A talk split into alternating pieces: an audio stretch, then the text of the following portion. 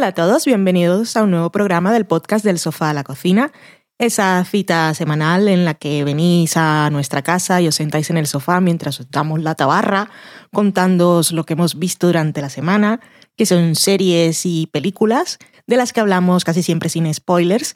Hoy es un caso especial porque sí hablaremos con spoilers del final de The Good Wife y de los episodios del quinto al octavo de The Americans.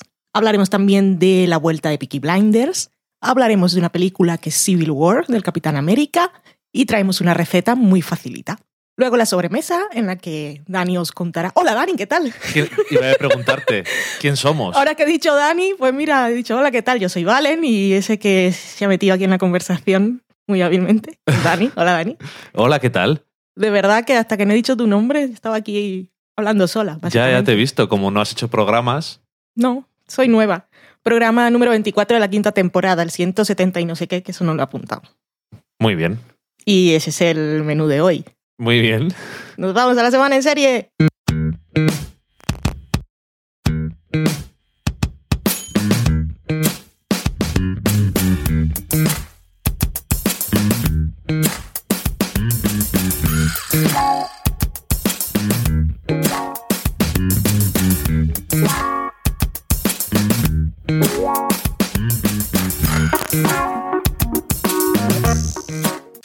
Empezamos la semana en serie con el regreso de la tercera temporada. No, la tercera temporada no regresa. Regresa la serie con su tercera temporada.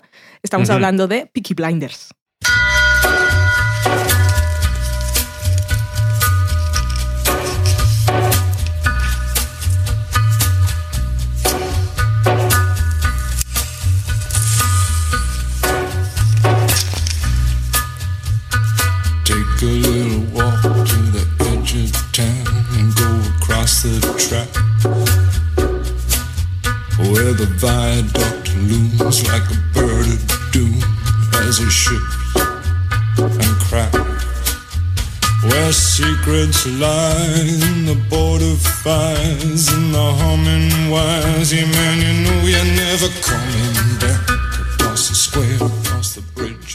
Pues Peaky Blinders, que es esta serie sobre una familia de mafiosos en Birmingham en los años 20 y que, como dices tú, estamos en la tercera temporada, para no decir spoilers ni nada, decir que volvemos con los personajes que, conocemos y vemos cómo exactamente va a afectar a los personajes como acabó la temporada pasada.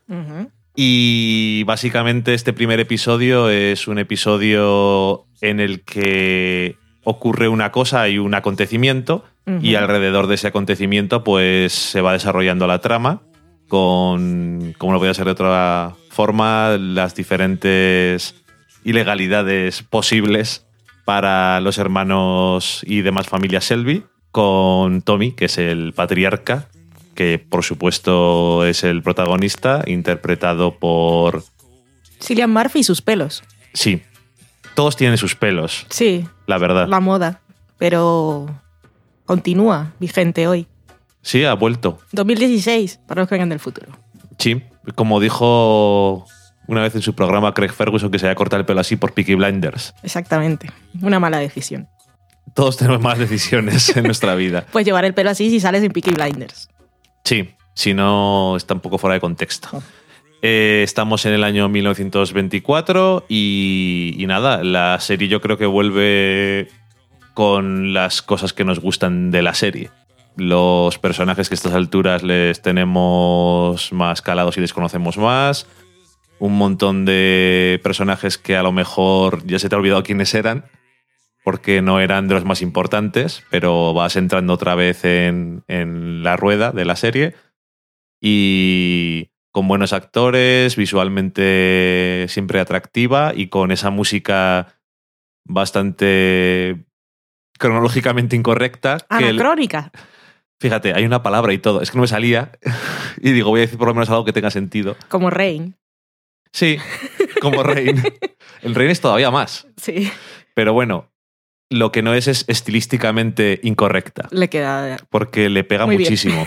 Le pega muchísimo a el, al estilo, y al ritmo de la serie cuando se utiliza. Sí, es tan vital la serie y la música. Nada, a mí me ha gustado otra vez. Me imagino que si vemos que tiene interés, podemos hablar cuando acaben. Me imagino que otros seis episodios, nada más, de mierda. Estos británicos como son.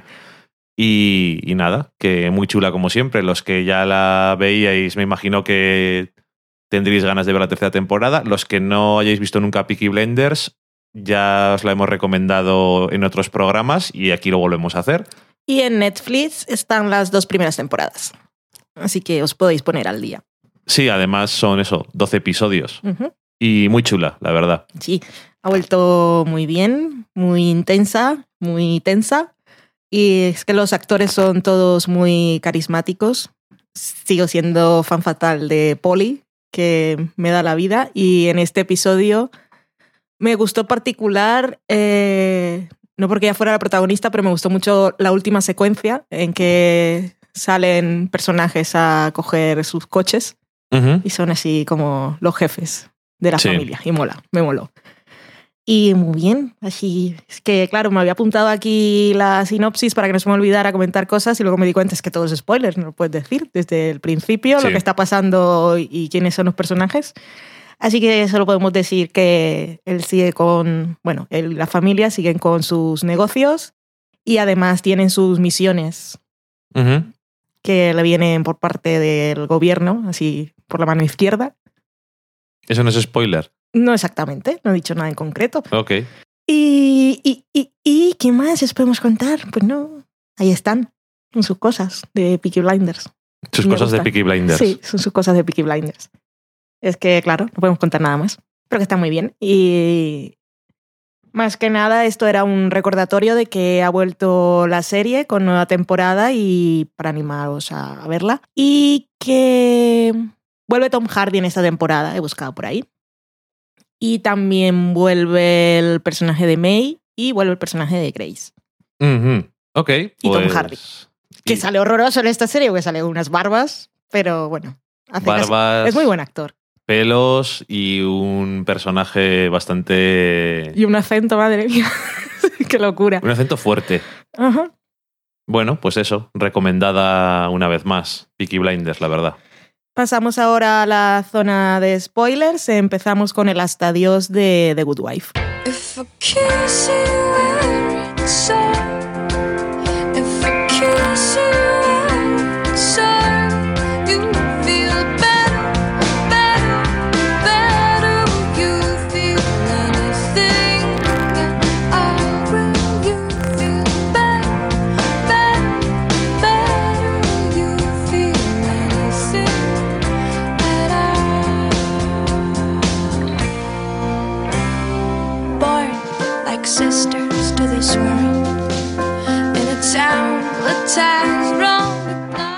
Se nos ha acabado The Good Wife.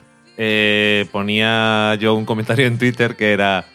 No voy a decir que los creadores de The Good Wife no sepan qué serie estaban haciendo, pero voy a decir que yo no sabía qué serie estaba viendo entonces. No pensaba que estaba viendo otra serie. Y me decía Valen, eso se lo puse en Twitter, pero también había ocurrido la misma conversación en la vida real. Y dijo Valen, yo sí lo voy a decir. Sí, mi, mi comentario fue. Después de ver el episodio, vimos el vídeo ese que grabaron ahí explicando el final y por qué habían hecho lo que habían hecho. Y yo los estaba escuchando y lo único que se me ocurrió decir fue: pues no han entendido la serie. que es una cosa que sueles decirle a, a gente que es espectadora, no a los creadores, pero es la sensación, sí. Es un poco chungo decir eh, que unos guionistas que han creado una serie y unos personajes no han entendido la serie, pero vimos también el episodio piloto antes de ver este final porque había algunas, algunas cosas, situaciones espejo y referencias, incluso a, uno, a un término que era lo de lo que decían los policías con las evidencias que no les valían para nada. Que casualmente se repetía ahí. Casualmente no, me imagino. Y mm, bueno, de todos esos comentarios podéis eh, sacar una cosa en claro y es que no nos ha gustado mucho el final. Y cuando digo no nos ha gustado mucho, ahora a partir de aquí voy a hablar por mí, no me ha gustado nada. Me ha parecido Porque en ese vídeo no solamente decía no entendía la serie, es que su tesis final de la serie era que Alicia había ido evolucionando como personaje, había ganan- ido ganando poder y confianza en sí misma y se había acabado convirtiendo en Peter, en muchas cosas. Y por eso el bofetón del final que le da Diane. Sí, y que al principio ella era víctima y ahora era victimadora. Eso también está bien. No está mal como palabra. Te la puedes coger entiende. para el título. ¿Se entiende? Sí, y, y bueno, yo, eh, yo, claro, no sé, es que no sé qué decir, porque esta última temporada, ya lo dijimos la semana pasada cuando hablamos de, de lo que se había parecido la serie hasta ese punto, no creo que en ningún momento se nos hubiera ocurrido algo semejante, pero no nos estaba entusiasmando mucho esta última temporada porque había dejado muy de lado a personajes secundarios, porque realmente no estaba centrándose mucho en Alicia de la forma interesante, porque era sobre todo de, ay, ¿con quién acabará y va a irse con Jason o va, a ser fiel, entre comillas, a Peter? Y es que el último episodio parecía como cuando en una serie dicen, eh, no me, callaros los shippers, la gente que hace parejas de personajes en la ficción, callaos porque la serie no va de esto, tal cual. Esto era como si los shippers fueran ellos, pero en el peor sentido. Y tenemos esas escenas en las que se imagina con- a quién vuelve a casa, el retorno de George Charles para volver a interpretar a su personaje de una forma lamentable porque decir, vea, tienes que volver a ser Will otra vez. Y es como, yo me imagino siendo él, diría, para esta mierda. También decías tú, eh, la actriz había tenido que leer el guion cuatro veces hasta que había entendido. Bueno, hasta que lo dio bueno, por perdido. hasta que lo dio por perdido, llámalo X, no Tengo sé. mejores cosas que hacer. Yo lo que me la imagino es leyéndolo varias veces en plan de no puedo creerme que esto sea a lo que se reduce eh, The Good Wife al final. O sea, Alicia tan... Es que sus explicaciones no me valen. O sea, verla en este último episodio, pero vamos, en toda la temporada, tan preocupada por el futuro de su marido y, su ju- y el juicio, incluso para traicionar a Diane y, y que luego al final dice que nos dejan ahí. Dice, lo hemos dejado muy ambiguo. Bueno, ambiguo tampoco no, nos vayamos a ir por, por los cerros. Eh, había elegido a Jason que, claro, representaban, eran, representaban dos cosas de Alicia, realmente no era sobre ellos. Qué cosa más profunda. Pero al final lo han hecho sobre esas cosas o no lo han hecho, no lo han utilizado bien para hablar realmente de lo que estaba eligiendo ella, ni en el último episodio ni en la temporada. Y eso, que últimamente la serie, no solamente este año, sino el año pasado, se, empezó a- se les empezó a ir la pinza, yo creo un poco. Y viendo el primer episodio, es que no me puedo creer que este sea el final. Y me da bastante pena, francamente, porque sí, que decíamos, pues no le está gustando mucho la temporada y tal, pero yo tenía muchísimas esperanzas puestas en que el último episodio dijera, hmm, vale, le hemos despedido a la serie bien. Vale, adiós. Es una serie que en muchos momentos me ha encantado. Por lo menos hasta la cuarta temporada era espectacular. En la quinta temporada empezó tal. Este año. Bueno, en la quinta temporada también estuvo muy bien. En la sexta temporada es cuando empezó a irse la pinza, yo creo, del todo. Y en la séptima, ni te cuento. Pero es que no. Es que no, no puedo entender que haya sido esto, de verdad.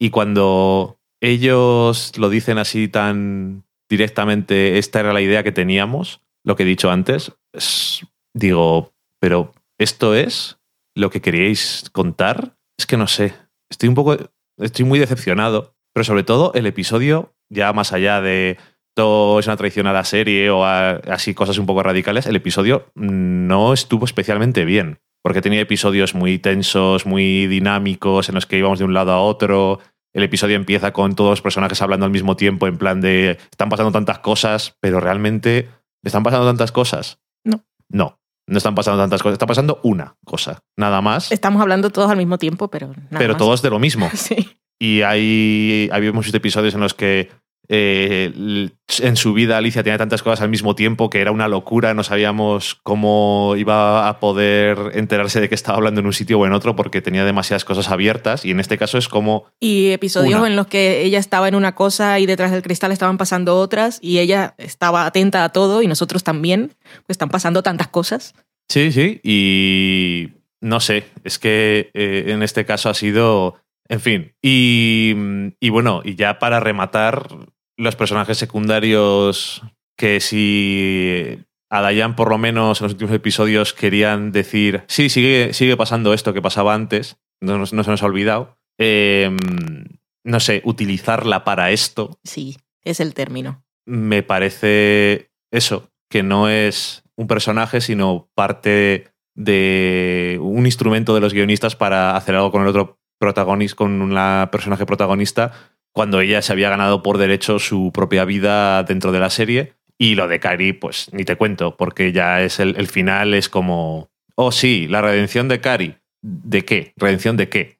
Si es que tampoco estaba haciendo nada. Está aquí, está explicando, está en clase, es un natural. Y es como.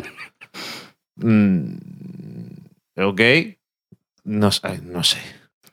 Vistas las declaraciones de ellos después del episodio, eh, está claro que dijeron, ¿cómo cerramos esto? Pues vamos a hacer algo a la inversa de lo que fue el piloto. Y entonces lo que parece es que, te lo dije ayer cuando acabamos el episodio, que habían hecho ingeniería inversa. ¿Qué ha pasado en este episodio? Pues vamos a poner cosas al revés y hacer menciones y tal. Entonces, que tenemos que en el piloto está cuando sale Peter a hacer su maravillosa rueda de prensa, pues ella está apocada, eh, está humillada, es la mujer débil, está ahí apoyando al marido, pasando vergüenza porque la ha humillado. Y entonces en ese episodio, eh, en, en uno se muestran las manos desde detrás y en el otro se muestran de delante, y es así todo tan obvio. Y en el primero él le coge la mano a ella, aunque ella está distraída, y en el último ella se va antes de que le pueda coger la mano porque ha visto una sombra que parece la de Jason. Que el episodio es, es tristemente tonto. Luego, gracias a, estas declaraciones que ellos han hecho, parece que ha sido como una nota de prensa, porque lo que vienen a decir todas las críticas es lo que ellos dicen en, en eso, que es un eco y que ella ahora es la víctima y que ella ahora es una chunga. Y yo digo, pero es que una de las cosas que más me gustaba, que más me gustaba y que siempre me gustó del personaje de Alicia, y es que incluso en la primera temporada es que es una mujer ambiciosa y la moral pues la tenía un poco gris. Y no sé, no tenían que hacerme este papelón al final para decirme que eso era Alicia, si ya yo sé que ella es así. Y aparte, así metérmelo así con el calzador, con un enfrentamiento con Dayan y poniéndolas a discutir por maridos, es que a mí eso, no sé, me ofendió, es la palabra. Muy ofendida, muy ofendida, es que no me lo podía creer. Que además eh, la escena de la rueda de prensa que abre el, el piloto y la que cierra la serie, eh, que lo dirigía el, el King. El señor King. No sé quién dirigió el piloto, si lo dirigió él también o no. Creo que no, pero no me acuerdo, así que no puedo decir nada más. Lo- a lo que voy es que sí que tienes esas situaciones que son un eco del primer episodio, pero es que volviendo a ver el, el piloto, estaba rodado de una forma tan elegante y tan efectiva, Y el montaje estaba muy bien. y sin embargo, el último episodio es muchísimo más torpe y más tosco, y le falta la fuerza de el- del efecto solamente de la. Por poner una- un ejemplo, la parte en la que eh, le va a dar la mano, es que todo eso en el piloto tiene muchísimo más. No sé, es que tiene muchísima más gracia y No, y en el piloto también está muy bien el sonido, porque en el piloto sí, sí te pones en su situación y se baja un poco el audio de todo lo que está pasando y ella está distraída por el hilo que él tiene en la manga y está en, en otras cosas porque, madre mía, ¿qué estoy haciendo aquí? Sí. Y en el otro está, eh, mira así a la gente y de repente ve la, la sombra absurda y se va corriendo detrás de ella. Sí. Y lo que dices tú de que sí que tenía la moral un poco gris, vale, pero siempre por las razones correctas o de una forma heroica, no siempre, porque una de las cosas, Alicia siempre fue un personaje muy polarizante, polarizador, bueno, polarizaba a la gente. Y durante sus siete temporadas hay mucha gente que veía la serie y a Alicia le caía mal.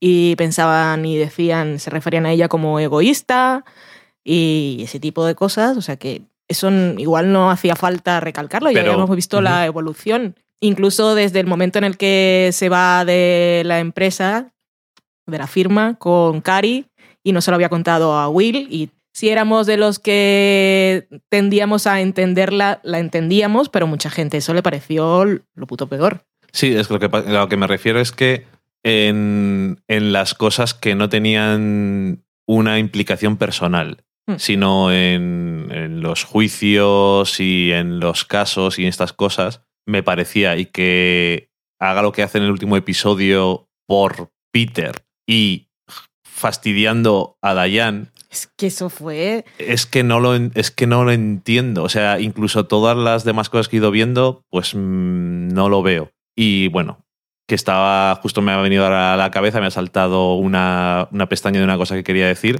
Eh, voy a abrir comillas. Los personajes, cerrar comillas, de Jason y Luca, presentados este año, son una vergüenza como personajes. Es que no son nada. ¿Quién son? No son nadie. mm, Y es que no sé.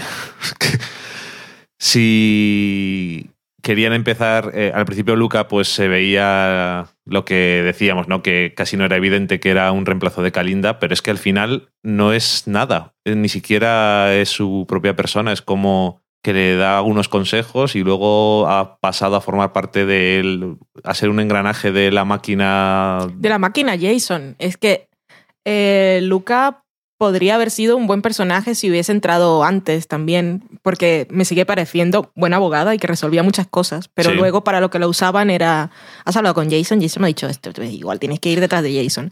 Y es que hayan dedicado gran parte del episodio a, a esos, esas visiones de a quién, con quién quiero verme cuando llegue a casa cansada. Con nadie. Y entonces, con nadie no, porque Alicia siempre ha sido una persona muy sexual y tal, pero es que a Jason también no los quisieron meter ahí a la fuerza. sí. Y entonces, oh, Jason, oh, Peter, pero Peter, pero... Es que lo que yo no, sobre todo no entendía. eso no es una opción. no entendía cómo eso era una opción para ella a estas alturas de la serie y después de que ha expresado que se quiere divorciar, que todas las cosas que han ocurrido. Que ha sido un matrimonio por conveniencia siempre. Y a ella le sirvió de mucho también. No, fue una cosa para los dos. Sí. Y a ella le sirvió mucho el apellido Florrick Y le ha servido. y de sirvió mucho. siempre. Y y siempre parecía que era por él, por su campaña y tal, pero ella lo ha usado siempre y desde el principio. Y le abrió muchas puertas. Más que cerrarle, siempre le abrió puertas. Sí. Así que bien. Pero como, como pareja o como personas que pueden convivir, eso estaba muerto desde el piloto. Sí, pero eso que ahora ya no necesita de ese nombre porque ya es una entidad ella Sí. por sí misma.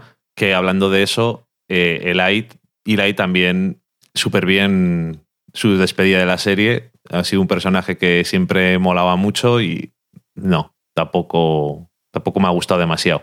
Y la ahí me da igual. O sea, lo importante era Alicia y en lo que han, lo que han dedicado los 40 minutos de episodios a mostrarnos. Luego hay gente, he visto por ahí adjetivos que se usan para la final. Sutil, ¿no? Coherente, no sé. Eh, Esos son adjetivos que se usan sí, para... sí, sí. Es el final perfecto. Luego se centran a ambiguo, abierto, maravilloso. Eh, en la, el último plano, cuando ella se recupera de la bofetada y entonces la vemos de espalda, bueno, que se, se, se arregla la peluca y se estira el vestido y sale caminando a su nuevo futuro. Pero todo eso podía haber pasado de mil maneras. Lo que pasa es que ellos querían, luego también leí, lo que, en lo que querían centrar el último episodio era en la bofetada. Era lo que tenían en la sala de guionistas desde cuatro meses antes de escribir el final. Ujú. Querían que esa bofetada del primer episodio que ella le daba a Peter, eh, en este final se la dieran a ella. Maravilloso. Y entonces estaban viendo a ver quién se la podía dar. Y... Eso, pero eso también es ingeniería inversa. Sí, eso fue ingeniería inversa total. Y así no se hacen bien incluso las cosas. habían, porque incluso se habían planteado que la abogada de Peter fuera, ¿cómo se llama? La loca que nos mola tanto, que estaba aquí su marido con el perro, Tassioni. Tassioni. pero les pareció mucho más dramático que fuera Diane, porque, porque dos mujeres profesionales, ambiciosas y las maravillosas abogadas que son no pueden acabar bien o normal, o porque el futuro de esa firma de abogadas mujeres no podía ser un, futuro. Entonces, ¿qué vamos a hacer? Pues vamos aquí a que la otra humille a Diane por marido, como la humillaron a ella al principio. La humillaron, no, lo humilló su propio marido. Y entonces es la otra la que le da la bofetada. No sé. No, no juzgo el personaje de Alicia, es que con los guionistas, obviamente. No voy a decir, oh, qué, qué, baja, qué, qué cosa más baja has hecho. Es que los guionistas, pero, esto, Es que- ¿pero ¿qué es esto? Es que es, el, es un caso para mí típico de que al principio de esa temporada o cuando fuera eh, dicen, oh, qué idea más genial tengo. Vamos a hacer que le pegue una bofetada como un espejo del primer episodio y a partir de ahí construir la serie. Y es como, es que así no se hacen las cosas, tienes que hacer lo que salga natural. Y entonces ver qué es lo que crees que va a ser. Es lo, normalmente suele ser lo ideal. No siempre puedes tener alguna idea concreta para el final, pero eso de la bofetada y que tenga que ocurrir y a ver quién se la da es mucho mejor que estén pensando cómo va a acabar y digan, "Bu, aquí tendría que darle una bofetada. Y eso es lo que haría que... Pero, y la gente que ha dicho lo de coherente, yo no lo creo, pero la visión que tiene la gente de la serie, pues se puede debatir y cosas de esas, pero sutil, Sí. Cuando has usado antes el adjetivo tosco, me acordé que el que se había usado era sutil. sutil no me parece en ningún momento. Sobre Y- todo la sutileza de, de los fantasmas. Es que esto va a los niveles de los peores momentos de Anatomía de Grey, con el fantasma de precisamente, el señor. Jeffrey Dean Morgan. Pero es que aquí traer a Will otra vez para eso y tantas veces y que al final sea Will el que le diga, bueno, y que se despidan ahí, eso no es sutil, eso es... No, pero es que Ya te habías despedido de él, o sea, da igual. Es que eh, es todo lo contrario de sutil porque sienten la necesidad de tener todas esas escenas con Will, que es un monólogo con ella misma, obviamente. Y pero, lo- los tres ¿para hombres qué? de mi vida. Jason no es un hombre de tu vida, mujer. Jason es el que tienes ahora. Sí. Y era de eso, de muy bien, pues me apetece. Y aquí estamos y no voy a trabajar y comemos pizza y estamos todo el día en ropa interior. Fantástico. Bien, sí. Pero plantearlo así como, Dios mío, grandes decisiones. Traigo al otro fantasma también. También decían que, claro, que, que no le había gustado porque no era un happy ending, porque no estaba todo resuelto y que no era fanservice. Esto es fanservice total de la gente que sigue extrañando a Will, que desde luego ellos también.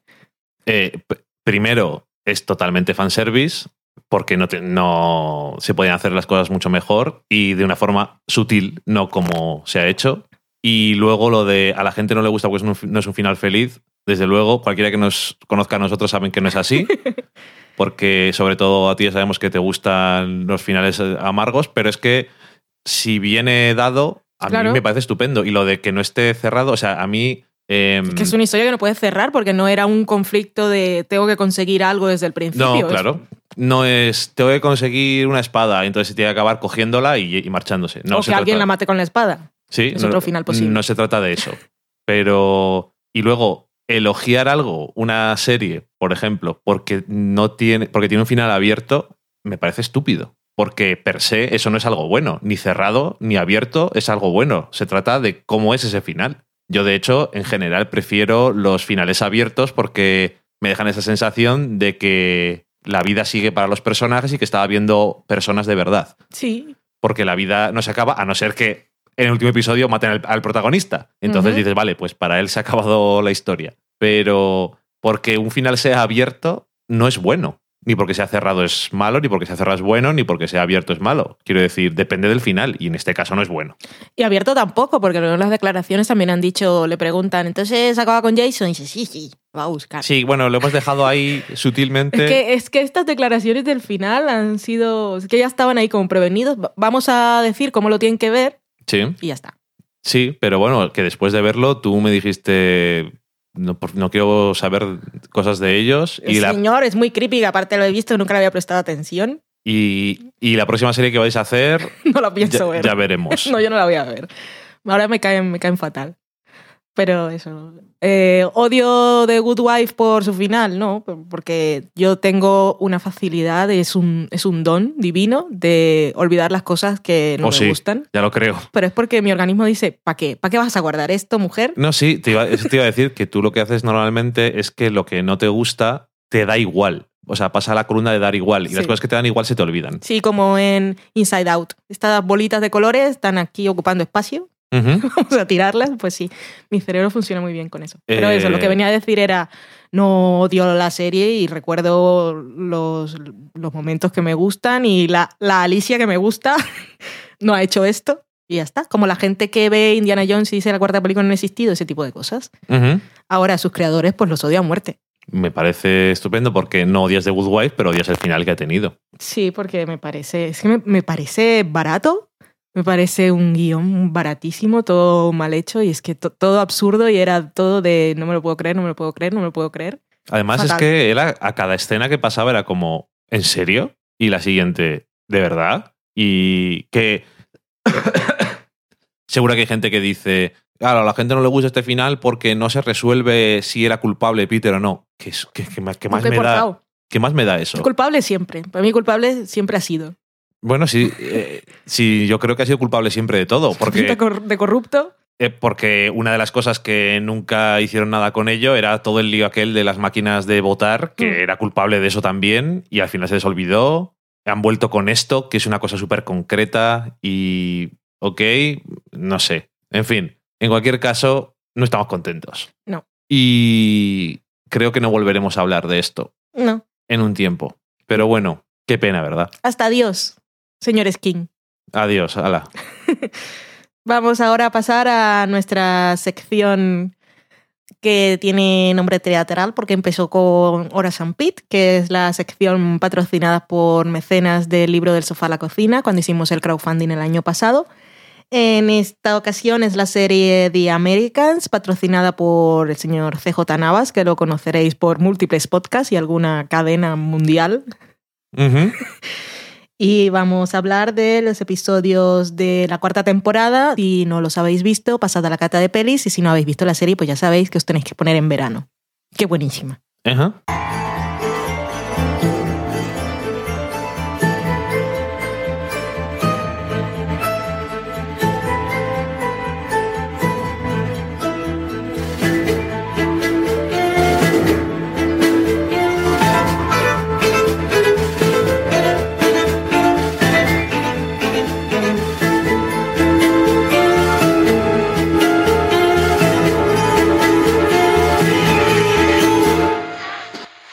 Marta. Marta ya nos dejó sufriendo cuando hicimos el comentario de los cuatro primeros episodios. Y en este segundo tramo que vamos a analizar, está, bueno, este segundo tramo que vamos a analizar ha estado también muy centrado Sí. en su viaje, bastante, demasiado, y hemos sufrido profundamente. ¿Demasiado en el mal sentido o que te ha hecho sufrir mucho? Marta me ha hecho sufrir siempre porque es una persona que me cae divinamente. Luego, aparte de que ella nos cae bien, eh, está el que influye, el factor de Philip Clark para ella, porque él estaba muy vinculado emocionalmente con ella por diversas razones y le tenía más que, más que aprecio, o le tiene más que aprecio, tiene cariño y es una persona con la que él pues, desarrolló mucha intimidad, sobre todo en momentos en los que no podía disfrutar de esa misma intimidad con su señora esposa, en la vida real también. Ajá. Así que, Marta, Yo diré lo mismo que decía Elizabeth, porque me, dio mucha, me ha dado mucha pena y me ha dado muy malos momentos, pero solo te puedo decir, por lo menos está viva. Porque estaba cada segundo Eso diciendo, a ver quién la va a matar y por qué. eso es verdad, eso es verdad. También sufría. No guardaba la esperanza de que no, pero era inevitable sentir en algunos momentos porque que corría peligro, porque es que aparte de todo, en un momento la estaban persiguiendo la KGB y el FBI a la pobre Marta, que es un ángel caído del cielo. Yo te digo. Así que tuvimos el momento en el que Clark se la. Clark que Philip se la lleva a la. ¿Cómo se llama? ¿Casa Segura? ¿Casa Blanca? ¿Cómo se llaman las casas de los ¿La espías? Casa Blanca? ¿Cómo se llaman las casas de los espías? Esa- Sí, le llaman así, ¿no? Piso franco. Piso franco, eso es lo que quería decir. Aunque no es un piso, es una casa, pero bueno. Es una casita residencial. Y ahí la tenemos con Clark, con Elizabeth con su peluca, el personaje que está interpretando de, de hermana de Clark, aunque Marta ya descubre que no, y el señor Gabriel. Y claro, sufrimos porque sabemos que Elizabeth y Gabriel pueden tomar decisiones que obviamente Clark nunca va a tomar. Y él también temía por eso. Luego incluso tenemos el momento ese de patada en el estómago que lo re- recibe literalmente Marta, puñetazo en el estómago de Elizabeth cuando la va a buscar al parque antes de que llegue Philip. Y Sí. yo digo, socorro. Es que estaba ahí, como ella, Marta ya había amenazado al señor Gabriel, de, si me sigue voy a gritar que es de la KGB. Entonces ya estaba en alerta y, y socorro. Y Elizabeth, aparte, pues también tiene un tema personal ahí, porque ella obviamente siente celos por la relación que Marta ha establecido con, Sí. con Philip. Y luego, además, la tensión que genera para Philip lleva a sacar cosas del pasado que ya hemos visto nosotros en la serie, como el novio que tenía Elizabeth. Eso en, en el último episodio. El último episodio, la escena en la que explotan eh, Philip y Elizabeth y comienzan ahí a sacar cosas del pasado. Obviamente ella está sacando todo lo que tiene dentro. Y Philip pues estaba bastante Batman y Gabriel, que es el, el papá, Sí. ha dicho esto, esto está fatal. Esto- Iros de vacaciones porque es que No vamos a acabar bien. se no, yo creo que se da cuenta Todo es muy personal. se da cuenta de que mandando cosas y tal, que hace falta mano izquierda. Mm. Porque es que son dos personas que están fingiendo ser marido y mujer, pero que, al Pero que mismo, sí. pero que son marido y mujer ahora mismo. Es que todo Y es un, complicado. es un equilibrio muy, muy frágil. Y, y da. el- Claro, se da cuenta de que el- va a ser una cagada de la, de la leche.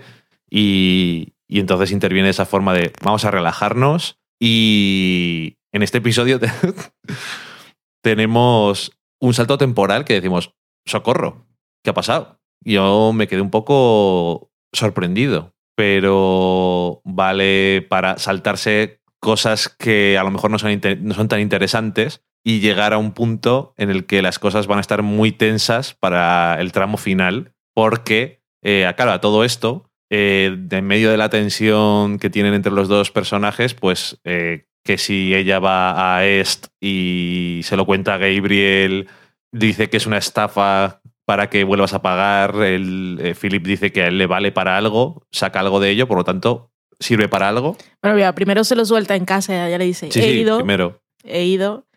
Y, y además le dice, y lo entiendo. Y entonces él entra así como una conciliación. Dice, ¿lo has entendido? Y dice, No, no lo has entendido. O sea, no has entendido lo que es para mí, es todo lo contrario. Ella es lo que entiende. Entiendo, entiendo por, qué, por qué te manipulan o cómo te manipulan. Y eso es golpe bajo. Sí, es duro. Pero bueno, en medio de toda esa tensión y este momento en el que las cosas están muy mal y Elizabeth está muy enfadada con Philip, es cuando ocurre el momento con Paige. Explota con ella.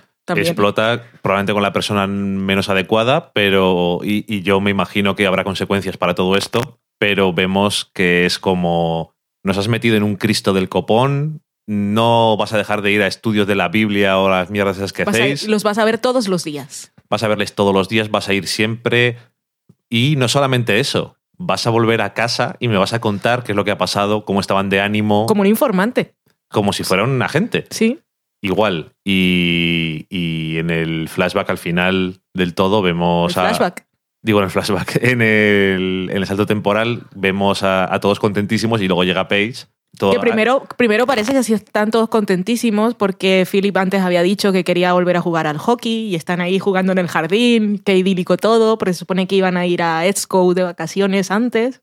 habrán Y ido. qué bien están, y entonces llega la pobre Paige en el coche con esto y yo, uy. todo sonriente y luego entra en casa y, y entran los dos y dicen, a ver, reporte. Y se le ve la cara que se, se está muriendo por dentro porque está teniendo que mentir y que fingir, porque es que me encanta la conversación que tiene con Elizabeth y le dice, es que a veces no tengo ganas de hacer cosas o a veces no me encuentro. Y dice, pues te haces Como yo. parecerlo.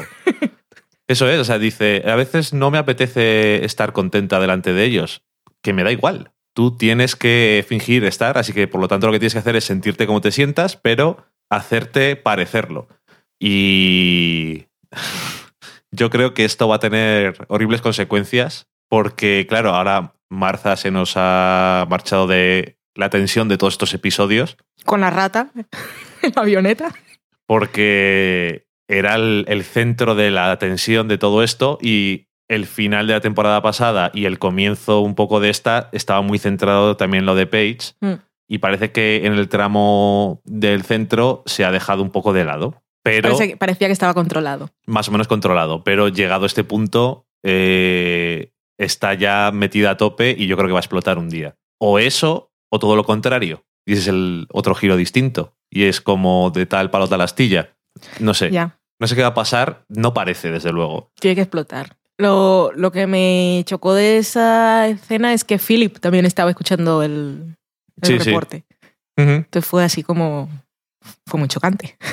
Sí, parece que han podido navegar las duras aguas que estaban entre los dos. Más que eso, es que Philip nunca ha estado de acuerdo en... Pero bueno, como podemos suponer que ya no está trabajando oficialmente, pero es que sí. Sí, bueno, y, pero. y vosotros, por experiencia, ya sabéis lo difícil que es manejar gente. Que, que también puede ser eso, que Paige lo haga muy bien y ha aprendido a hacerlo muy bien, pero luego esas habilidades pueda usarlas otra cosa. Sí, pero es que aparte de ser una persona que es un agente, un activo, es su hija.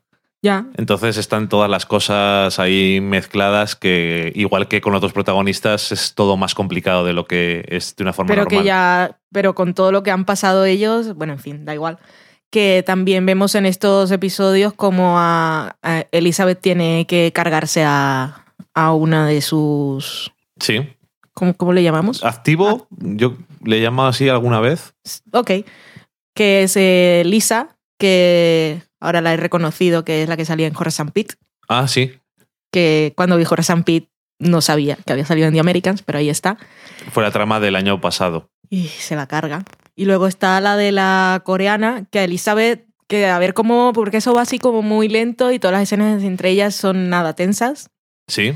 Y Elizabeth con ella obviamente también ha establecido un vínculo emocional. O sea, es como su amiga y un poco su escape también, pues siempre está de buen rollo con ella o va a casa y prepara la, co- la comida que le ha enseñado la otra. O van al cine Así juntas, que eso sí. va a acabar fatal. Eso va a acabar mal, sí. Va a acabar mal. Porque es que es curioso que hasta que en un episodio Philip le dice, ¿y cómo va eso? Es Mm. como que no tuviera nada que ver. Porque realmente no ha aparecido en ningún momento nada. Está simplemente cultivando la relación hasta que llegue el punto que tiene que llegar. Y acaba de ocurrir lo que acaba de ocurrir con Lisa, que el año pasado la había cultivado también, que eran las dos eh, de Alcohólicos Anónimos, que el marido no sé qué, y bueno, Pero aquella, aquella cosa es como más tóxica para Elizabeth y más difícil. En cambio, con la coreana es que diría su nombre, pero lo tengo apuntado, pero es así, muy coreano. Eh, se, lo, se lo pasa bien con ella. Entonces es más fácil cargarse a Lisa que Sí. tener que hacer algo en esta... por- no sí, de- que desde luego se va a complicar cuando empiece a parecer un trabajo. Mm. Pero por ahora no lo parece, simplemente es su amiga. Mm. Entonces, no sé si en cierto momento que están tensos dice, me voy, Sí. con la otra y es en plan, eh, sí, como dices tú, que es un escape de- que tiene Mm. ella. Y es, eh, es curioso, desde luego. Y mm, hablando de cosas de escenas y tal, Luego ha vuelto a Sí. salir, que salió en la, en la discusión el, el hijo de Philip, con la de antes, Irina se llamaba, bueno, no me acuerdo. Eh, y luego también le pregunta a Philip a, a Gabriel sí, que dónde está y tal.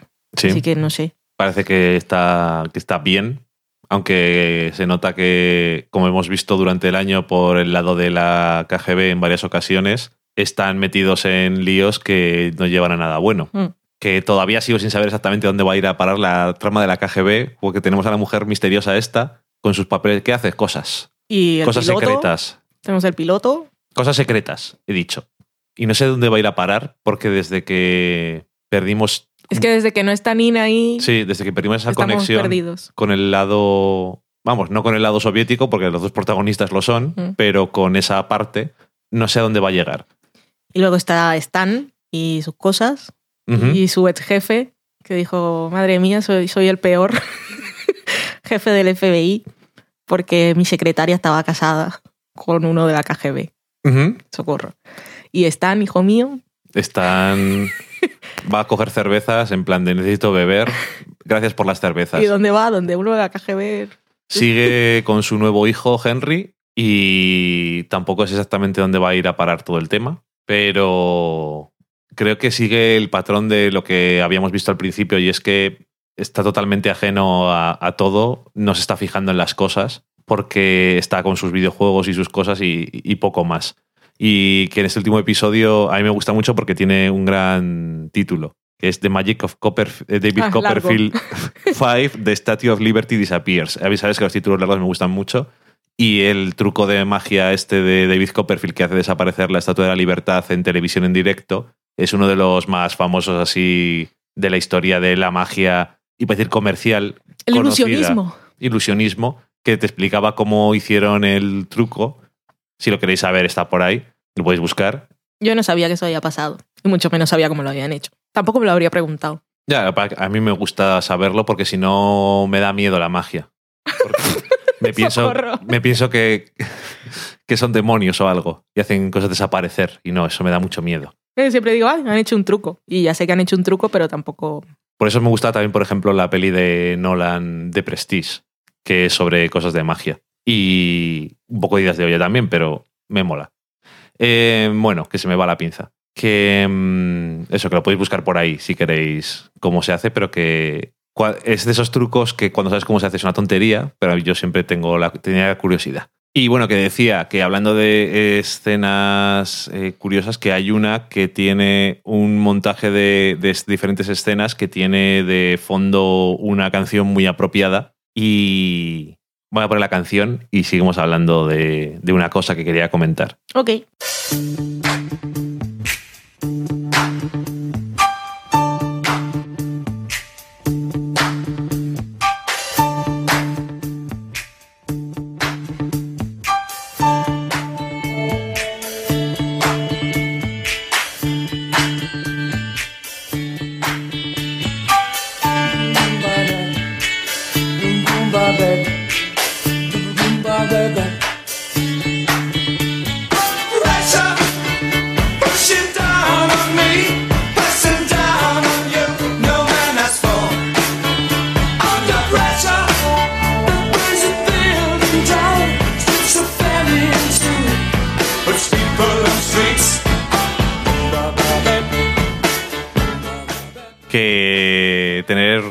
Que se llama Under Pressure, bajo presión de fondo en una serie como The Americans es muy apropiado porque Totalmente. además es en un montaje de escenas en las que todos los personajes están bastante estresados, pero que llega eh, a la culminación de cuando se acuestan Philip y Elizabeth y te decía que, claro, por lo que parece no vamos a ir por ahí, porque ha habido un salto temporal. Pero yo te decía que como la actriz está embarazada, Ujú. Digo, a lo mejor iban por ahí, porque yo asumo que se acuestan, obviamente, pero cuando lo suelen sacar suele tener bastante significado. En este caso, obviamente, también tiene su significado aparte de eso, pero yo tenía esa teoría de que lo iban a utilizar, pero parece que no. No sé si me da pena o me alegro, me da igual porque lo que me suele dar de Americans me suele gustar de todas formas. Y una de las cosas que más me suele gustar es que no tengo ni idea de cómo van a, a terminar los argumentos y me pongo súper nervioso, con bajo presión. y es lo que. Y por eso es uno de los mejores thrillers de televisión que he visto nunca. Porque es una historia de espías como Dios manda. Y estás todo el rato preguntándote cómo van a salir de esta, pero también qué líos más va a haber y no siempre la respuesta más obvia es la que se utiliza para salir de las cosas y me, me mola. Y anda que no tienen líos ellos en casa, con el lío con Paige, sus historias personales, sus historias con sus activos, toda la... que, que están locos ya con, con las cosas de, de Elizabeth de por la patria y Philip que nunca lo ha sido. Y aparte que tienen el enemigo al lado, que ha adoptado a su hijo también y que esa- ese era el conflicto del principio. Oh, el vecino es del FBI, los va a pillar. Estamos Sí. en la cuarta temporada. Sigue siendo esa la sombra que, que está allí, pero todo es intenso. Sí, no sabremos si habrá un momento Breaking Bad o qué pasará. Está ahí detrás de Clark Ujú. y en algún momento tiene que estallar. Que, A ver si va a estallar ahora cuando no está Marta. Ya. Que por cierto, que claro, con el salto temporal, lo que sí que debemos asumir, que decía yo, se han saltado cosas que son menos interesantes. Lo que se han saltado, me imagino, son las vacaciones. Así que me imagino que el centro decidirá que ya han tenido suficiente tiempo de descanso y les empezarán a apilar otra vez el trabajo. Y la vida será muy dura una vez más, que es tristemente o no, pero es lo que nos interesa a nosotros. Sí. Pues por eso también nos gusta la serie, ¿no? Ver a los personajes en esa situación límite y ver qué es lo que va a ser de ellos. Tengo miedo, tengo estrés. Me encanta The American. Está, es que cada temporada es mejor, pero esta temporada está muy loca. Y a ver qué pasa. Me gustó mucho también cuando, que muestra una vez más la relación que tenía Philip con Marta. Cuando Ujú. Elizabeth, bueno, primero le dice, si te quieres ir con ella, te puedes ir con ella. Y el otro le dice, "Pero, bueno, da igual. Y luego le dice que, que le mienta, le diga que ya la vas a visitar. Y él no es capaz. Te vas a ir, no puedo ir, ¿Cuándo vas a venir? No voy a ir. no voy a ir. Pero Ah, tienes que que- irte. Un momento que me rompe el corazón es cuando se va a subir, bueno, todo el, la- el principio del episodio, nadie habla. durante muchos minutos. Yo estaba, ¿quién va a decir algo, por favor? Y Marza dice, sé feliz, búscate a alguien. Y es como, es tan triste porque no sabe nada Mm. de las cosas, ya tiene a alguien y todo esto. Y es como muy, que a pesar de que ha descubierto muchas cosas, realmente no, no sabe nada. Y, ay, no sé qué va a ser de ella. No sé si volveremos a Marza, pero desde luego tengo que decir que si ya de Americans la premisa es una cosa que no se nos ha contado mucho en la ficción, el ver dentro de esta ficción la historia de cómo Martha intenta adaptarse a la Unión Soviética o qué pasa con ella, también puede ser bastante interesante. No sé, Sí, lo sería. porque es una cosa también diferente de lo que nos han ido enseñando, que realmente lo que dice ella no sabe el idioma, ya te enseñarán y tal, y es como el ruso y el inglés se parecen muchísimo y ya cuando tienes una edad cuesta aprender idiomas. No sé qué, qué será de ella, pero me gustaría que en algún momento nos lo enseñaran. A ver si es Marta la que va a estar embarazada. ¡Tía! Mm, que Martha estuviera embarazada y está allí y luego el otro se entera. ¡Ay! ¡Qué dramas! Me interesa todo esto. Las dos embarazadas. ¿Para, para qué queremos embarazos aquí? Y luego ves a los hijos. ¿Cuántos Uno hijos vas a tener? Uno, acaba adoptado por el vecino y la otra ahí en peligro mortal. En fin. em, me imagino que volveremos. que nos meteremos un poco más en. en Paige y Pastor Tim y sus. y sus cosas, pero cuando los vemos ahí jugando al minigolf y todo eso, es casi. casi me muero. Ay. En fin. Hay como mola de Americans, ¿eh? Bueno, los que están aquí la están viendo, así que están disfrutando como nosotros. Nos volveremos a encontrar ya que para el final, ¿no? Eh, Yo había pensado que podíamos hacer. Cuatro y uno. Sí. Ok. Hacer los cuatro próximos y luego uno para el final y hablar de la temporada y eso. Muy bien, pues eso haremos. Dejamos la semana en serie y nos vamos a la cata de pelis.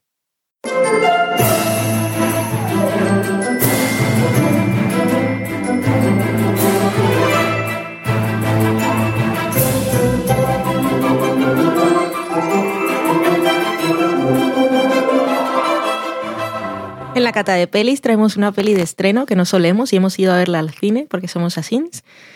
Y la película es La Guerra Civil del Capitán América. Capitán América, la guerra civil.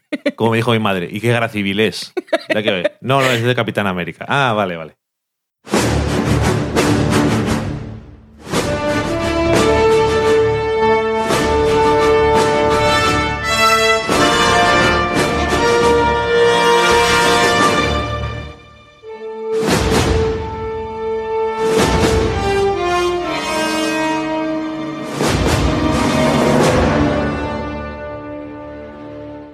Captain America Civil War es la tercera película de las películas del Capitán América, que tuvimos es la primera, Winter Soldier y Civil War. Esta es la película 13 de Marvel Studios. Eh, está dirigida por eh, los hermanos Russo, Anthony y Joe Russo, que ya dirigieron la anterior película del Capitán América y que dirigirán también los próximos grandes acontecimientos del universo cinemático, que van a ser eh, las dos películas estas de El Guantelete del Infinito o como lo hagan. Que a ti te, Qué nombre que te gusta mucho. No se va a llamar así, Infinity War creo que se va a llamar, pero decían que iban a cambiar igual un poco los nombres porque tenían alguna idea.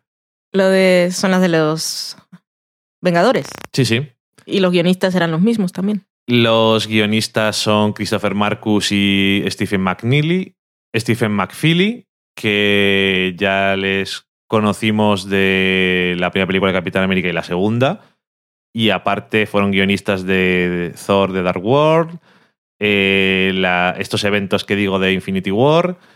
Y son los creadores de Agent Carter, Para televisión. para televisión, que luego y, eh, el personaje, no el personaje, pero bueno, ya sabéis, que luego Se nota que le tienen cariño. no fueron showrunners, pero Mm. eh, ha sido una constante en las tres películas del Capitán Sí. América, además. O sea que. Y en esta última película creo que es importante también lo que pasa con ella. Y bueno, eh, aquí no solamente tenemos la vuelta de el Capitán América, que es Chris Evans, sino que tenemos toda la constelación de mm, actores de, de Marvel. Es que es casi una nuevos. Avengers esta película. Sí, es casi un Avengers. Y mm, bueno, vamos a hablar de la película. Creo que una cosa buena, eh, vamos a empezar por lo, por lo grueso. La película me ha gustado mucho. Creo que es la película que más me ha gustado de Marvel. Eso es lo más grueso. Ahora, eh, que como dices tú, es casi un Vengadores, sí, casi sin casi, pero creo que al mismo tiempo consigue tener que sea una película del Capitán América. Sí. Y creo que eso es clave, ya que se llama Capitán América eh, Civil War. Y lo de que haya tantos personajes creo que también es pertinente por la trama de la película. Realmente solamente faltan un par de personajes y creo que no se les echa de menos y además es muy creíble que no estén allí. Si no aparecieran alguno de los otros, sería como más extraño, digamos. Eh, esta película ocurre un año después de lo que pasa en la era de Ultron, la última película de Vengadores, y mm, recoge tanto las consecuencias de aquella película como cosas de Civil War y, bueno, incluso de la primera película de Los Vengadores. Y es un poco una especie de adaptación de la historia de los cómics con el mismo nombre, solo que en muchos casos es, en casi todo es mejor, en todo es mejor, digamos. Que hay mucha gente que le gusta mucho Civil War el cómic, pero a mí me parece bastante malo y la película me ha gustado mucho. Digamos que básicamente el argumento es que después de todos estos cristos que se montan los Vengadores y una cosa que pasa al principio de esta película, la ONU, 117 países de la ONU, deciden redactar unos acuerdos, acuerdos de Sokovia, que es donde transcurre el clímax de la era del Ultron, y intentar decirles a estos héroes que, bueno, que hacéis lo que os da la gana, eh, a ver si va a ser que no. Que creemos que lo mejor es que respondáis a nosotros, no a Estados Unidos ni nada, sino a la ONU, a un panel, vete a saber cuál es, y entonces se llama Civil War porque hay un enfrentamiento tanto ideológico como literal entre dos posiciones, que son la del Capitán América, que dice, es que, mm, mira, la, en la anterior película no tuve una buena experiencia con el gobierno. Eso no lo dice. Pero- bueno, pero os lo digo yo. Mm. Eso lo habría dicho Deadpool. Sí. Eh, y como que no me fío mucho de este tema. Y luego está la cosa de. Y si me mandan a hacer una cosa que yo creo que está mal hacer, y si no me mandan a hacer una cosa que yo creo que hay que Mm. hacer, entonces eh, verse controlado por quien sea no lo termina de ver. Aparte Y- que es un personaje que ha estado controlado Sí, todo el- desde, desde que se creó. o sea, literalmente existe Mm. por el gobierno y era un instrumento. Y bueno, que en The Winter Soldier, pues tienes. que lo que, lo que hacía buena esa película, entre, entre otras muchas cosas, es que tenías la colisión de el perfecto soldado y de el hombre que siempre está diciendo sí señor, vamos a hacer lo que hay que hacer y encontrarse con que todo lo que él creía era mentira en el mejor sentido y le estaban estaba todo infiltrado por Hydra y todas estas cosas que ocurrieron. Y el otro lado del argumento es Tony Stark, Iron Man, que Tony. Tony para los amigos, que se siente que han pasado demasiadas cosas, ha muerto demasiada gente por lo que han hecho y que debería ser normal que alguien les controlara, que han pasado muchas cosas por su culpa, Sí, es que concretamente. sus posiciones son muy personales. Eh, él siente, se siente responsable, porque lo es, Mm. de lo que pasa en la era de Ultron, porque él es el creador de Ultron. Él se siente responsable por eh, una cosa muy concreta que ocurre en la película, que obviamente tiene que haber un detonante. Y mm, como decías tú, cuando terminó la película, una cosa buena es que las dos posiciones se entienden y de alguna forma los dos tienen razón. Sí. No es como cuando dos personas se pelean y dices, pues esta otra persona es imbécil. Te mereces todo lo que te pasa. Exactamente. En este caso es yo pienso esto y tú piensas esto y los dos de alguna forma tienen razón y también por eso, como los dos creen que tienen razón y de alguna forma la tienen o tienen una lógica bastante sólida en lo que están diciendo, eh, van a llegar hasta el final. Pero en medio defenderlo. también van a tener muchas conversaciones. Ya lo creo. Hay debates. Sí. Que hay mucha gente que dice, la película es muy larga y tiene trozos que son aburridos. Yo digo, claro, si te molesta ver eh, explicadas y razonadas las posiciones de los protagonistas, entonces esta película no es para ti. Si te gusta solamente ver a gente pegándose por ninguna razón, vete a ver Batman vs. Superman. Es un ejemplo que te pongo. No vamos a comparar las dos películas porque no tiene ningún sentido. Pero se pueden comparar. Mira, Sí, en, sí, ambas, pero- en ambas todo viene como consecuencias de lo que ha pasado en otra película. Hay un malo que orquesta las cosas. Hay referencias a madres. Sí. Hay romance. Hay enfrentamientos de dos bandos. Hay un- luchas. Es como si coges esqueletos y tienen lo mismo y el resultado es tan diferente. Puedes decir, no hay que compararlas. Aparte de que han salido en la misma época, es que las comparaciones son odiosas, pero en este caso es que son obvias también. Sí, es cierto, lo que me refiero es que es más justo eh, juzgar a las películas en un vacío, en su vacío propio. Quiere decir, a Batman vs. Superman no le, no le no necesita que la compares con Civil War para que veas que es mala. Mm. Para mí, quiero decir. Ni a esta, saber esta que la otra buena. es mala para que sea buena, Efectivamente, quiero decir, no es necesario compararlas. pero es muy fácil. Pero es muy sencillo, la verdad es que te lo pone muy a huevo y que decía yo cuando terminamos de ver esta que los que habían trabajado en Batman v Superman que no son imbéciles, como David Goyer, por ejemplo, pues cuando fueron al cine un día con sus hijos a ver Civil War dijeron, oh shit, oh fuck, ¿qué ha pasado? Ah. Cuando te preguntan, ¿en qué bando estás? Y dicen, estoy en el equivocado, que ha sido la cosa de las dos películas. Ajá. En fin. ¿Por qué me ha gustado mucho la película? Porque. Es que sí, tienes, tienes- tienes toda la razón que es, es demasiado fácil compararlas. ¿Qué ocurre? Que esta he dicho que es la película número 13. ¿Qué quiere decir? Que hemos ido construyendo personajes desde hace ocho años Y se nota.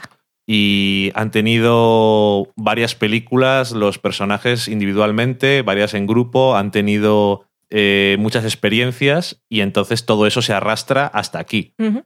Eh, incluso una cosa que pasa, que mucha gente dice, ¿esto de dónde viene? A ver, no voy a decir spoilers, pero yo te voy a decir de una forma que igual te enteras. A ver. Hay una revelación al final que uno de los personajes dice, yo esto ya lo sabía. Sí.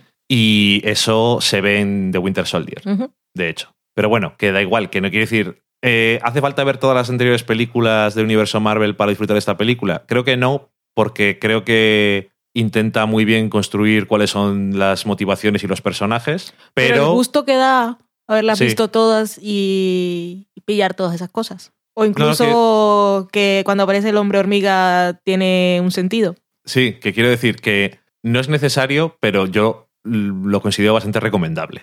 Incluso la película del hombre hormiga, después de haberla visto, te puede gustar más o menos, pero aquí tiene su- sus cosas. Porque también aparece aquí el hombre hormiga, aparecen un montón de personajes. Y bueno, eso, que construye muy bien. Es una película sobre los personajes y sobre sus posturas. Y bueno, me gusta mucho cómo lo hacen. Luego, las escenas que tiene de acción, bravo. O sea, la primera escena que le decía ya Valen es muy movida, mucho de eso de salvar al soldado Ryan, de estar ahí en las trincheras y moviéndose la cámara mucho, pero es la intención, ¿no? Que tiene que ser más caótico y muy. Yo estaba caótica en el cine pues se me había caído una lentilla. Efectivamente. La pude recuperar, estaba Menos ahí mal. intentando ponérmela, Menos mal, yo estaba temblando, digo, ay, como no se puede poner la lentilla, viendo la película con un solo ojo. me venía aquí al cine para nada.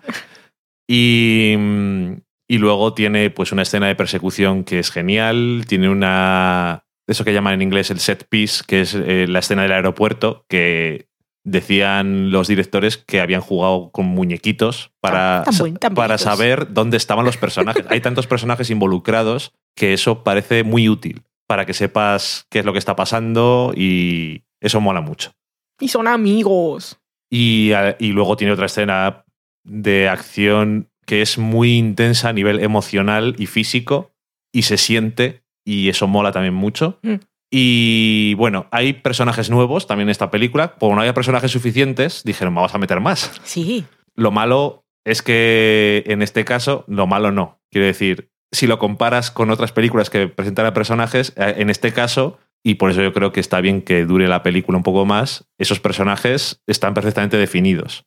Tanto Black Panther, Pantera Negra, que va a tener también su propia película, creo que está muy bien definido cuál es el estilo de personaje, cuál es su pasado, eh, todas estas cosas están, eh, cómo es su país, cómo es Wakanda, todo eso está en muy pocas palabras y en muy pocas acciones, está muy bien definido. Y el otro personaje que todo el mundo está diciendo, ¡ay, vamos! Y salió en el último tráiler, que era Spider-Man, que lo ha recuperado, medio recuperado, porque Sony está diciendo, yo también voy a seguir ganando dinero, pero hacedlo vosotros que lo hacéis bien. Nosotros ya no sabemos qué hacer con una propiedad que antes Spider-Man era el personaje de lejísimos más conocido de Marvel y ¿qué ha pasado? Pues que no lo tenían, así que los Vengadores han pasado a Iron Man, es yo creo que lo más conocido a lo mejor. Y mm, en esta película no sé cuánto tiempo tendrá en pantalla, pero tiene una es parte de una escena de acción y tiene una escena de conversación Ujú. Y sin contarnos el origen una puta vez más, que todo el mundo se lo sabe, porque hemos visto eh, dos historias de origen en los últimos 15 años, aunque no te sepas los orígenes de los cómics. Todo el mundo sabe lo de la arañita, lo del tío y un gran poder conlleva una gran responsabilidad. Bueno, pero igual que también todo el mundo sabe el origen de Superman y de Batman. Pero bueno, he dicho que no. Eh, y aquí, solo en, dentro de las conversaciones y tal, solo una frase te explica todo. Porque las motivaciones, es, como ya sabes cuál es el origen, por qué que sigue siendo el mismo, todo eso con una frase nada más. es, es tan elegante, me gusta mucho cómo está hecho. Y luego el personaje está muy bien captado, cuál es su esencia cuando está en acción, los poderes, eh, las telarañas, todo está como bien usado. Ay, no sé. Yo es que como soy así muy, muy fan de los cómics, pues esta peli me ha, me ha gustado muchísimo. La quiero volver a ver porque me apetece volver a verla. Me pareció que era muy entretenida. Cuando tenía que ser entretenida, tenía la acción estaba genial. Cuando no era acción, me seguía pareciendo entretenida porque me parecía interesante y emocional y de todo. Y graciosa cuando tocaba. En algunos momentos tiene cosas que vienen del personaje y de la situación, que es el mejor momento y el único momento en el que realmente en una película como esta tiene que haber algo de humor. Que Black Panther, por ejemplo, no tiene ningún momento de humor, eso está bien, porque no, es un personaje bastante serio. No sé, habla tú, porque yo no. Pues yo me lo he pasado muy bien, muy, muy entretenida. También me gustaría verla otra vez. Y es que es que todos los personajes me caen bien y les tengo cariño, así que cada vez que estaba en una escena con personajes diferentes me gustaba estar ahí y por donde me fueran llevando estaba todo fantabuloso. Incluso me hizo gracia algo de escenas de acción que las veo y tal y me parecen bien, pero el momento moto pues me hizo mucha gracia. También tiene que ver que el personaje de Bucky me ha, me ha conquistado en esta película. Después de tres películas. Después de tres películas aquí, porque lo veía así como una relación más personal. Incluso después de salir del cine estuve buscando fotos del actor en Google. Imágenes. A ver si tal, pero fuera del personaje no termino de verle el qué. Eso no es importante. Pero bueno, os lo cuento porque fue lo que pasó. Siempre lo sueles decir. Así que, ay, no sé, me gustó mucho y, y soy muy fan de Wanda y me gustó mucho su- sus cosas en esta película. Y el señor Paul Bettany, también soy muy fan, soy muy fan de Eh. los dos. Es que hasta cocinan en esta película. Es que soy muy fan de los dos. me gustan. Ok, pues tienes un buen futuro, yo creo. Mm, no sé, pero me gustan. Ay, tiene momentos tan bonitos. El señor, el señor Paul Bettany me gusta mucho en, esta, en, eh, en estas películas. ¿Te gusta el personaje de Visión? Sí. Me gusta. Y no sé, me gustó mucho la película. Y obviamente la comparé con la otra, y, pero porque me llamó la atención todos los puntos que tenían en común. Con la otra quiero decir con la de la infame de Batman, que eso da igual para una valoración. Pero esta en concreto, bien. Lo que te quería preguntar no tiene nada que ver con trama, que decía aquí en el guion que era ya la película 13 del universo, y estaba aquí haciendo yo cuentas y me salen 11. Ok, Tengo tres de Iron Man, sí, dos de Thor, sí, dos de los Vengadores, sí. tres de Capitán América y el Hombre Hormiga. ¿Cuáles son las otras dos? Esos son 11. Sí. Tres de Iron Man, dos de Thor, dos de los Vengadores, tres de Capitán América y una del Hombre Hormiga. Me has dejado totalmente picuet. Que estaba ahí calculando y dije, pues no sé qué me falta. Es que creo que la segunda película de Hulk cuenta, ¿Ok? ya es una más y me has dejado totalmente pillado. Ahora mismo no soy, no soy capaz de decírtelo. Ay, qué mal. me gusta hacer preguntas. Ahí no, de toda la vida, Mm. por lo visto. Bueno, luego lo veremos y vosotros igual ya lo sabéis, estáis ahí haciendo las cuentas. Luego nos decís si estáis haciendo las cuentas y os falta la misma, a ver cuál es la película perdida. Sí, ay, por favor. Bueno, que lo pasamos muy bien en el cine, yo lo pasé muy bien en el cine, así que yo estoy muy metida en el universo cinemático de Marvel Me alegro. y pues, deseo pues que me la repampinfla totalmente porque es que todas me las da de arena o de cal, nunca sé cuál es la buena, pero que deseo pues, sí. No suena bien ninguna, ¿verdad? una de cal y una de arena. Y es como, a mí no me apetece ni cal ni arena. que lo- luego buscaré qué significa eso. Pero bueno, da igual. Que las pelis de estas de Marvel, esta gente se lo ha montado muy bien. Son muy fans, tienen las cosas muy claras. Y cuando salían ahí, oh, tenemos un plan hasta 2020. y la gente, Ah, oh, Guardianes, qué de la. Guardianes de la Galaxia. Ah, esa es. Y además esa que me ha gustado y no sé por qué se me ha olvidado. Porque no está, claro, estaba pensando en los personajes estos y no ah, vale, claro. Guardianes de la Galaxia. Perfecto. Pues eso, pues todas, todas me han gustado. Y eso decía cuando anunciaron en una Comic Con que tenían planes hasta 2020 y la gente decía, ¡guau, qué pereza! Y tengo que verlas todas. Y yo, pues sí, son todas buenísimas. Sí, que eso son 13 películas y unas te pueden gustar más y otras te pueden gustarte menos porque no todas son estupendas ni o perfectas, pero todas sirven para lo que están intentando hacer, ¿no? Que era como hacer esa continuidad y hacer el estilo cómic dentro de un mundo de películas, que es una cosa que no se ha intentado hacer y el que esté pensado desde probablemente nueve o diez años o que se haya estado desarrollando desde hace tanto tiempo y Kevin Feige, pues ahí nos quitamos el sombrero que no tenemos puesto porque el hombre se le ha currado mucho y además dicen que ha tenido muchos líos con que respondía ante alguien, digamos, en Marvel que no era la mejor persona del mundo y parece que ahora le han dejado como yo mando, Bueno, señor. faltaba más. Yo, claro, ha demostrado. después de esto no creo que tenga muchos problemas Disney en este caso. Mm. Y además, una cosa para saber si una peli de estas ha sido. es buena o no, si si tenéis dudas después de verla, es entrar en Tumblr Y ver todos los GIFs posibles. Pues esta tiene mogollón. Ok. Eso es como siempre tu, tu medida. Sí. Bueno, pues eso. Yo creo que no creo que podamos añadir mucho más sin entrar en detalles ni nada. Y yo eh, suelo ir con una cierta fe porque por ahora no me han fallado estrepitosamente para mi gusto. Hay películas que me han gustado menos y otras que más, pero tienen las ideas claras sobre la identidad de los personajes y la esencia de los personajes que luego las películas pueden gustarte más o menos, pero la esencia está ahí y la respetan, pero me gustó más de lo que esperaba todavía. Porque cuando salen las reseñas de la gente que va a ver esto es un peliculón y tal, yo eso, cuidado. No, y estos guionistas que va- van a ser los que siguen con la saga de los Vengadores, pues tienen carta blanca para mí, porque las películas del Capitán América han sido buenas todas. Sí, Y, y, cada una mejor que la otra. sí. Es que además eh, las películas del Capitán América, sobre todo la primera, fue una sorpresa bastante gorda. La segunda creo que fue una sorpresa para más gente que fuera... La segunda es Tan un- buena. una de es está en el creo que es el top top de la gente que dice de que empieza a valorar cuáles me han gustado más. Esta de Winter Soldier suele salir siempre como Y, antes de esta, vamos. Y esta yo creo que también estará por ahí Mm. arriba. La primera película de Capitán América, que recuerdo que la fuimos a ver en Madrid con un amigo, yo no tenía, tenía más, que, más curiosidad que otra cosa y la película me sorprendió muy para bien porque cogía todo lo mejor de un personaje que nunca me llamó la atención y lo enfocaba de una forma que una película de guerra de los años 40 y lo aprovechaba muy bien todo y definía perfectamente al personaje y al, al héroe que es el Capitán América y todos cuáles eran sus valores y sus cosas. Y dije, si hace una película buena del Capitán América, ¿qué nos espera en el futuro? Y luego, claro, no sabía qué nos esperaba en el futuro. Películas de todo.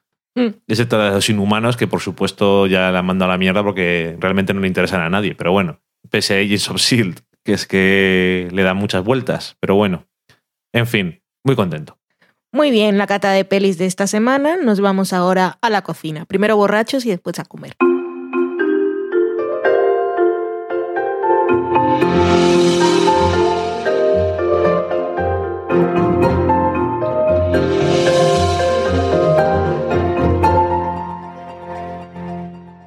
La cocina esta semana os podíamos haber traído la receta de la película del Capitán América, que por cierto la hemos comido hoy, pero nos la guardamos para nuestra colaboración mensual en Lo que yo te diga. Así que hoy os traemos una receta de esas que nos están gustando mucho últimamente, que son las fáciles y con pocos ingredientes. En este caso la hemos sacado de la web de lifehacker.com, que se dedica a muchas cosas, de hacerte la vida más fácil. Y es un soufflé cheesecake, o también conocido como cheesecake japonés de algodón. Y son solo tres ingredientes. Ingredientes que son huevos, chocolate blanco y queso crema. Yo tengo que decirte que antes de que me cuentes, no sabía qué receta ibas a hacer, pero estoy muy interesado en esto. Muy bien, pues necesitamos tres huevos, 120 gramos de chocolate blanco de fundir, 120 gramos de queso crema, queso Filadelfia, que debemos sacar de la nevera un par de horas antes para que no esté totalmente frío. Y la preparación es muy sencilla. Ponemos a derretir el chocolate blanco. Con el chocolate blanco hay que tener mucho cuidado Sí. porque si se pasa de calor se vuelve una... se hace bola Sí, eh, y hay que tirarlo. se separa el chocolate blanco, no tiene nada que ver con el chocolate negro Mm. Y se separa la grasa de la emulsión y entonces se te arruina por completo. Así que este es mejor no meterlo al microondas y hacerlo ahí al baño María, suavecito, con calma y paciencia, que solo son tres ingredientes y muy poca preparación.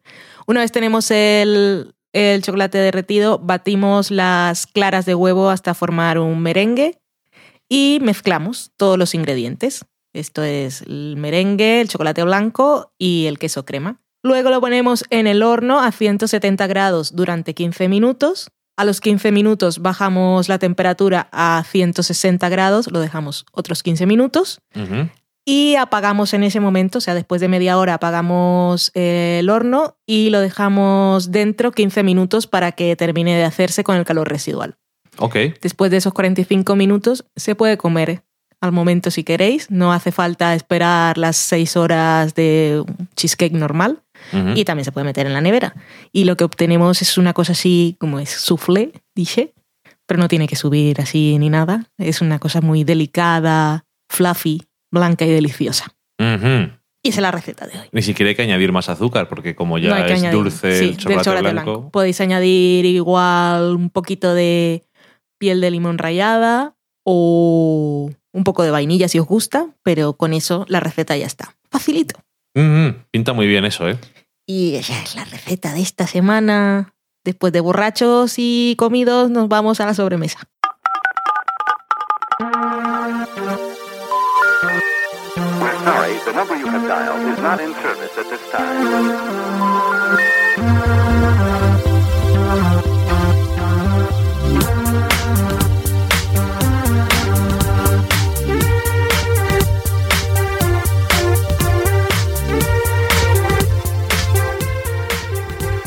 La sobremesa es esta sección del podcast del sofá a la cocina en la que nos gusta leer las cosas que nos habéis ido enviando durante la semana. Por un lado, para que todos entréis en la conversación y no os perdáis las cosas interesantes que comentan los otros sofaceros. Y por otra, una forma de agradecimiento precisamente a todas las personas que os tomáis el momento de comentarnos cosas sobre el programa. ¿Y qué tenéis que hacer para que aparezcáis en esta sección de la sobremesa? Pues podéis escribirnos un tweet y nuestro perfil en Twitter es del sofá podcast. Podéis escribirnos en nuestra página de Facebook, que es del sofá a la cocina. Podéis mandarnos un email a del sofá a la cocina gmail.com. Podéis dejarnos un comentario en el blog, que es del sofá a la cocina.com. Podéis dejarnos comentarios en iVoox. Podéis dejarnos comentarios en iTunes. Podéis mandarnos, no, palomas mensajeras no, que se ven caca por el camino y no van a llegar. Nunca se sabe. Y además ponen nervioso a Loki. Sí, eso seguro. Entonces mejor que no. Siente una paloma mensajera por aquí Paloma mensajera y no. se le tira encima fijo. Cuéntanos Twitter. En Twitter tenemos a Adrián CG que decía, no sé ustedes, pero a mí me faltó un chiste en Deathpool. Cuando el científico loco le pregunta a Wade por su nombre, ¿no hubiera sido más gracioso que le llamara Dariona Harris? Esa referencia se la perdió, sí. Rubén, que es Surzone, confirmaba que Minds of a Chef está en Netflix España. Eso quiere Así decir que... la ha visto. Así que a tope con ella. Muy está bien. muy bien. Eh, Gorka Limocho, que es Gorkalim con K, decía, escuchando episodios anteriores del sofá a la cocina, cuando de repente hablan de supermedianías, de Platero y tú, y me nombran a mí. Claro, viene del futuro y dice, "Uy, ¿qué hago yo aquí? Me he encontrado conmigo en el pasado. ¿Qué Eso- está pasando? Dios mío, eso no puede ser. Eso... Complicado. Contadnos esas paradojas, cómo acaban. Daniel Roca decía, eso de que Selina Meyer es una mujer maravillosa Es maravillosa, Adelante, Valen. soy su fan. Es mi ídolo, modelo a seguir. y lo va a repetir todo. Sí, señor. Luego tenemos comentarios de Jaice y Puntico, que es H-A-I-Z-E barra baja M en Twitter, que nos decía, perdón por molestar, pero ¿vais a firmar en Burgos en la Feria del Libro? Gracias. Y claro, pues yo ni se me había ocurrido semejante cosa, la, La, verdad. la respuesta es no. Y así se lo dijimos. Lo primero, no, no nos digáis, no molestáis nunca. Eso, eso. Aquí se entra sin, sin tocar, sin pedir permiso, sin tocar sobre todo, porque no me gusta, pero sin tocar a la puerta. decía que decía, no saben lo que se pierden. Habría esperado un poco porque me hacía ilusión a comprar el libro, pero ya cuando baje me pasaré a por él. Y le dijimos que si quería se lo podíamos dejar en una librería de Burgos firmado. Así lo haremos. Y decía, me muero de verdad.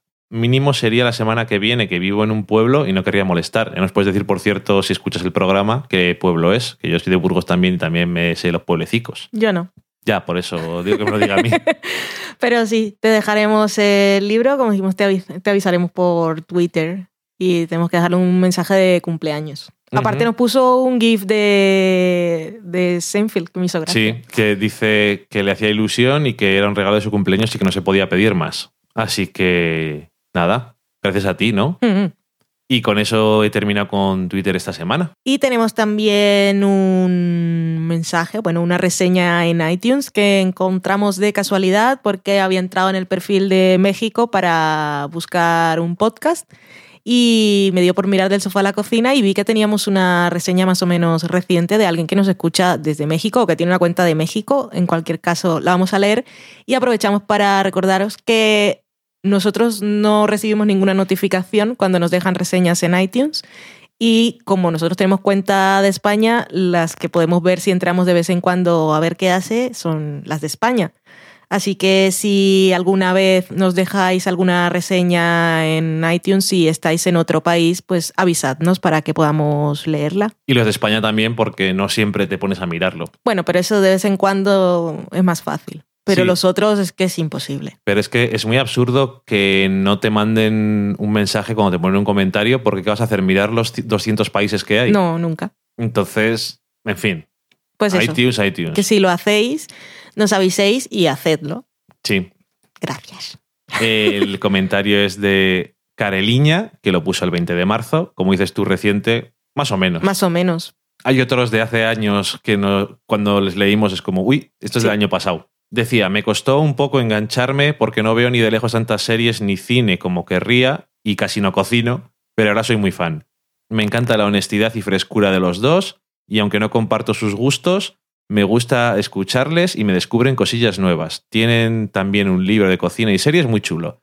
A mí me ha llamado mucho la atención esta reseña porque dice, no veo muchas series y cine porque no tengo tiempo, casi no cocino, no comparto sus gustos y aún así le gusta escucharnos, lo cual me parece, primero, sor- sorprendente, pero segundo, me llena de ilusión, porque quiere decir que hacemos algo bien aparte de las cosas de las que hablamos. Sí, es como eso de pasar sentados en el sofá. Casi parece, por lo que nos dice la gente, que recibimos a la gente con el pijama. Así de tan de andar por casa y tan frescos y naturales que ni siquiera nos ponemos los zapatos. Que eso es cuando sabe Loki que vamos a salir. Sí, totalmente cierto. Y como, por cosas como estas que no vienen al cuento y estás contando tu vida privada, supongo que también parecemos muy frescos. Sí, supongo. y ya con eso he terminado. Y esa es la señal de que se ha acabado el programa también.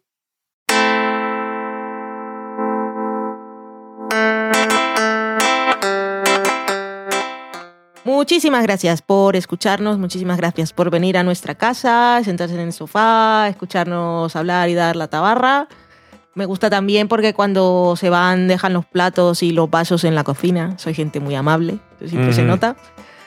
Y nada más, nosotros aquí estamos en mayo, se supone que es primavera entrando en calor. Hoy vi en Time Hope que me decía un, recordatorio de Twitter de cuando estaba en Madrid en esta misma época y decía que ya había sacado los pantalones cortos y la camiseta sin mangas porque estaba a casi 30 grados de temperatura. Aquí va a ser que no. Y aquí he tenido que ir a buscar la, la chaquetilla de pijama más gorda porque me senté a grabar con la Rebequita y tenía frío.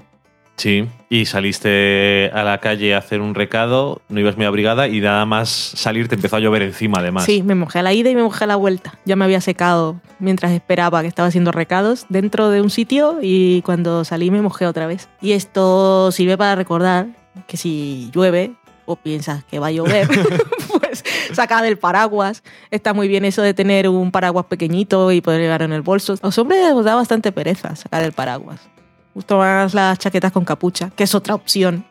Consejos vitales por Valentina. No ponerse la chaquetilla de tela que me puse yo, que aparte no era apropiada para el clima. No, Y por eso, por cosas que me pasan a mí, cosas importantes de la vida y me gusta dar consejos, hay que ver siempre qué tiempo hace y vestirse apropiadamente, según el clima.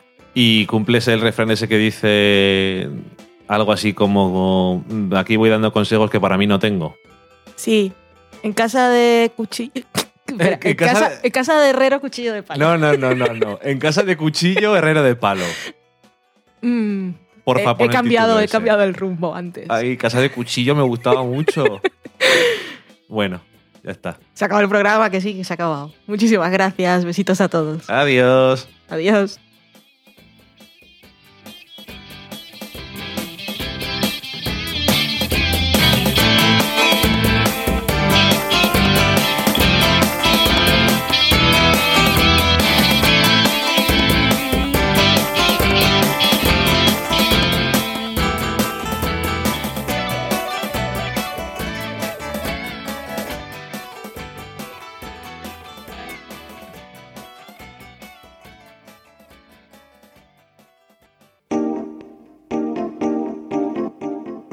Acabáis de saborear un programa del podcast Del sofá a la cocina. Para prepararlo hemos usado los siguientes ingredientes. Un Dani, una Valen y una licencia Creative Commons, reconocimiento no comercial, compartir igual.